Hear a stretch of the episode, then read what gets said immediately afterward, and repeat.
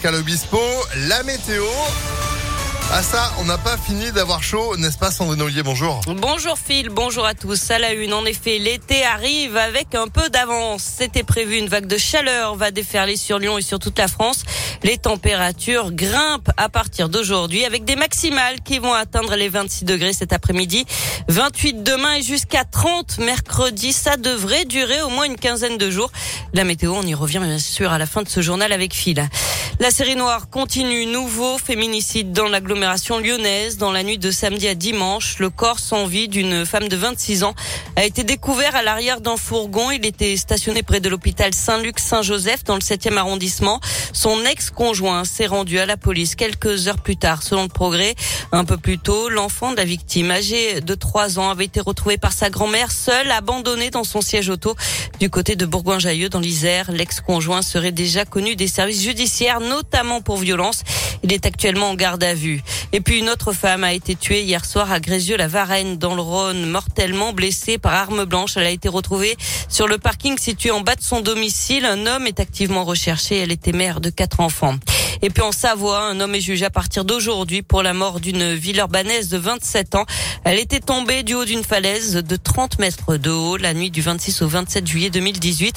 Son amant est suspecté de lui avoir donné plusieurs coups de pied alors qu'elle agonisait. Il est jugé pour assassinat. Il encourt la réclusion criminelle à perpétuité. Le verdict sera rendu mercredi.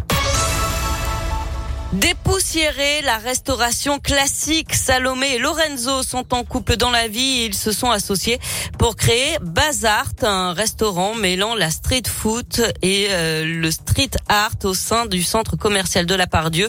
La lyonnaise de 23 ans a étudié à l'Institut Paul Bocuse et a collaboré avec un autre jeune talent lyonnais qui a réalisé la décoration murale, mais aussi les tableaux ou encore la vaisselle. Le restaurant qui a ouvert le 1er avril euh, pique la curiosité des clients par l'ambiance débridée en opposition à ce qu'on peut attendre d'un restaurant classique.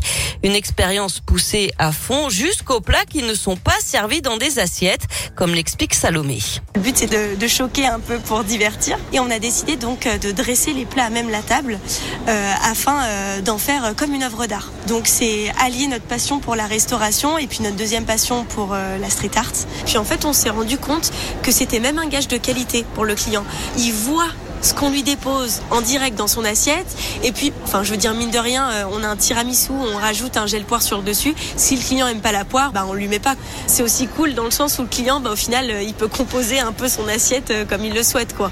Et du côté de la carte, la jeune chef de l'Institut Paul Bocuse, Montaigne Padelou, revisite des plats connus façon street food avec des produits de saison. Une expérience culinaire à retrouver dans l'espace Les Tables du centre commercial de la Pardieu.